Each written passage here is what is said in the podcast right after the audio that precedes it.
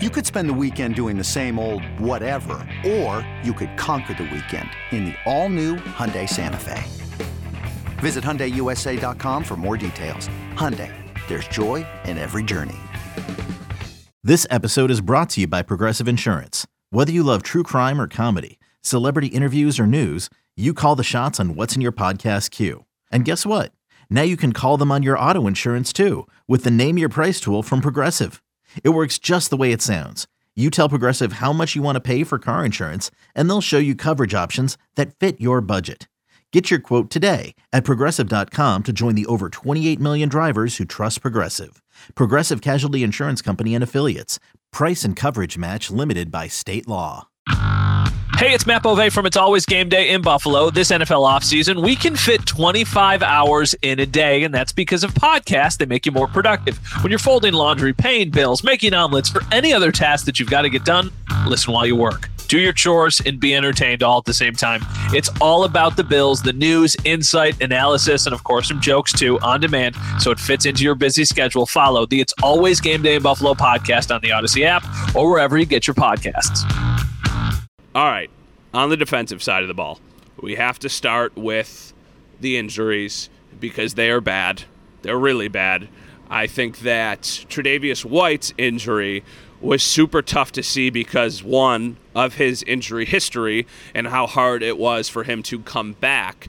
And two, just because he's been around so long and people absolutely love him, he is one of the faces of that team. Matt Milano is the best player on the Bills defense. And now it looks like he's going to be hurt for the entire season. Now, we do not know the exact right now. I'm recording this very late in the evening on Sunday, so you're probably listening to this on Monday morning. We'll probably know more. I'm sorry, I've got one of those City of Westminster clean street sweepers going by me right now, so I apologize if you hear that in the background. We will probably know more on Monday. Sean McDermott should have his weekly Zoom call or his Monday weekly Zoom call with reporters later today. And I think that's just kind of going to confirm that Matt Milano will likely miss the rest of the season, which is just a massive, massive blow for the Bills. He is all over the field, he is a difference maker. The thing that he does so well is that he makes splash plays when you need them. He made Terrel Bernard better. He made everybody on the field better.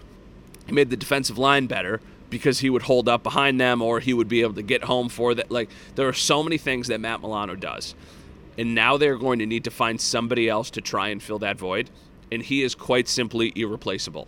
There's not anybody out there that you could trade for, that you could sign, that you could bring up from your practice squad, that you could slot in that will be able to do the things that Matt Milano does. He is that good of a player. This is a massive, massive loss for the Bills. But unfortunately, oh, wait, there's more.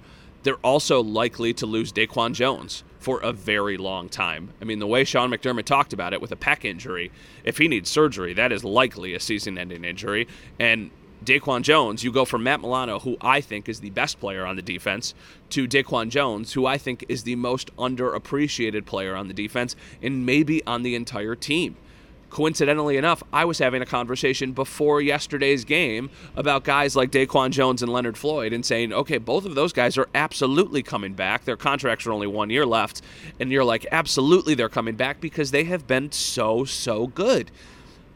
Now you got to wonder, like, is Daquan Jones going to play again this year? What does the future look like for Daquan Jones? The only thing that I think is a little bit more promising about, uh, promising might not be the right word at least the Bills have other options at defensive tackle who you feel better about than the secondary options at linebacker. I mean, at defensive tackle, you have your rotation of Jordan Phillips. Obviously, you love Ed Oliver. You have Tim Settle. You have Poona Ford, who you signed from Seattle, who has been inactive. Now he needs to play a role on this team. He needs to get his rotations in. Linebacker, you go, okay, who are we going to use? Is it Tyrel Dodson? Is it Dorian Williams? Is it AJ Klein? I don't know the answer to that. I'm going to see what they're going to do. Oh, you get Baylon Spector, probably back in a couple weeks from injury. Maybe Baylon Spector is involved somehow. But yeah, these are really, really big losses. I, I feel losses. I feel terrible for both of them because they are just really good football players who, you know, played such big roles on this team. Daquan Jones was just a guy who was beloved by his teammates because he did so many little things on and off the field that made them better. And Matt Milano, you know, Matt Milano, very quiet, very straightforward, right to business.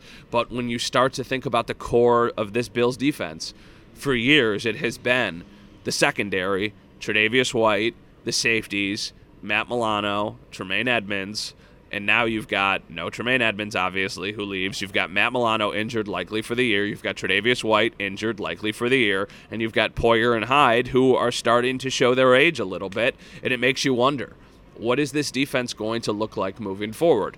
Now, all of that said, I guess this is when we can kind of shift our focus. Actually, no, there's one other thing we need to talk about, and that is they have a cornerback problem. They need to figure something out. I don't exactly know what it's going to be, but all of the evidence points to this being an issue for the Bills because I, I don't want to point at like point fingers at anybody, particularly play wise. I, I know that it's very difficult and he's a very good player, but in big play situations, the Jags were literally just looking at Calvin Ridley, and a lot of those times, Kaiir Elam was the guy on him. And they were saying, We know that our guy is going to win this battle, and he's going to make a big play, and he's going to get a first down. And you have to wonder if that would have been the exact same outcome with other guys on the field. And I'm not even talking about Tre'Davious White. Is that the same outcome with Christian Benford? Is that the same outcome even with Dane Jackson? I, I don't know the answer to that, but it was not, and it's a very tough spot for Kaiir Elam to be, right? Like he's inactive every game, and now all of a sudden he's not just active, he is starting basically the entire game. So you need more from him given where he was drafted, given the resources you spent to get him. Kaiir Elam needs to be better. I think he will as time goes on a little bit, but I still think that this is clearly Christian Benford and Dane Jackson. I don't think that this is a rotation. I don't think that Elam is going to work his way in. I think when Christian Benford is ready to go, Christian Benford and Dane Jackson are going to be your two starters. But man, does it make another injury feel like an impossible hurdle to try and overcome? Because if Christian Benford gets injured or this injury turns out to be something long term or Dane Jackson goes down, I have no idea what this team is going to do because they are going to be in a really tough position. I mean, it really tells you all you need to know that they brought in Ja'Marcus Ingram late into the game and took Kaiir Elam off the field, and it had nothing to do with an injury. They just thought that Ingram gave them a better chance of making a play. I think there has been some pushback on Sean McDermott using Micah Hyde on Calvin Ridley on that late play. It was like third and four, third and five. They hit him down the field for a big gain. That basically would took the life out of the Bills. That basically ended their chances of trying to come back in this game. My question is, or I guess my rebuttal is, Hey everyone, this is Brett Boone. Would you know it? I've got a podcast going strong in our fourth year. Tune in as I sit down with my friends, some of the biggest names in sports, media, entertainment, for a lot of fun and in depth conversations. As you know, baseball's been my life. It's been in the family for a long time, but it's a lot more than that here. It's sort of like taking a ride in a golf cart around a beautiful track. Join me every week for multiple episodes on the Brett Boone podcast, available on the Audacy app or wherever you get your podcasts. Don't you think that he would have given you a better chance, Micah Hyde, than any of your corners? I think that says more about his Sean McDermott's lack of faith in his corners than it does about the decision making to put Micah Hyde out there. I think if you're Sean McDermott, you go, I trust Micah Hyde. I don't trust those other guys. And Micah Hyde got beat. Maybe a couple years ago, Micah Hyde's a little bit faster. He plays that a little bit differently. Calvin Ridley just beat him. He made a really nice play. Trevor Lawrence made a perfect throw sometimes that's going to happen. But I don't really think that that was a mistake that he put Micah Hyde out there. I just think it was that he he can't say this actually after a game, but his actions can tell us that he does not trust his corners as much as he trusts his safeties, at least right now. So we shall see what happens there. The one thing I will say though about kind of switching gears and trying to be a little bit more optimistic moving forward. Even with the injuries, I think the Bills defense did a pretty good job yesterday. They made splash plays. AJ Epenesa was awesome. Give him some credit because he had a nice game.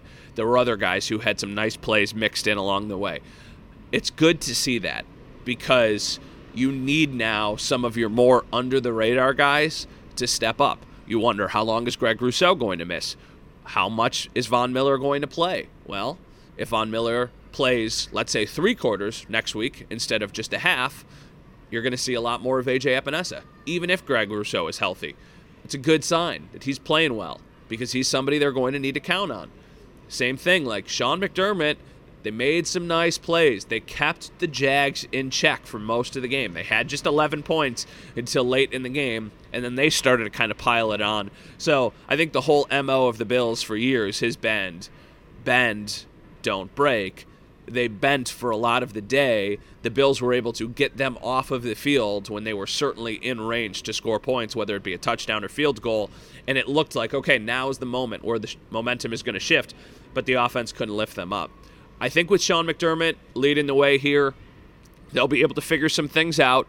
It is certainly not going to look as good or as dominant as it did at times when you had Tre'Davious White, when you had Matt Milano. But I do think Sean will be able to kind of dial some things up to kind of protect their areas where they're maybe not quite as good and lift the team up to not make the defense be a huge problem. I think right now for this team moving forward, you need your defense to be okay and you need your offense to be outstanding. And that is how you can ultimately get to where you're trying to go. So let's now talk on that.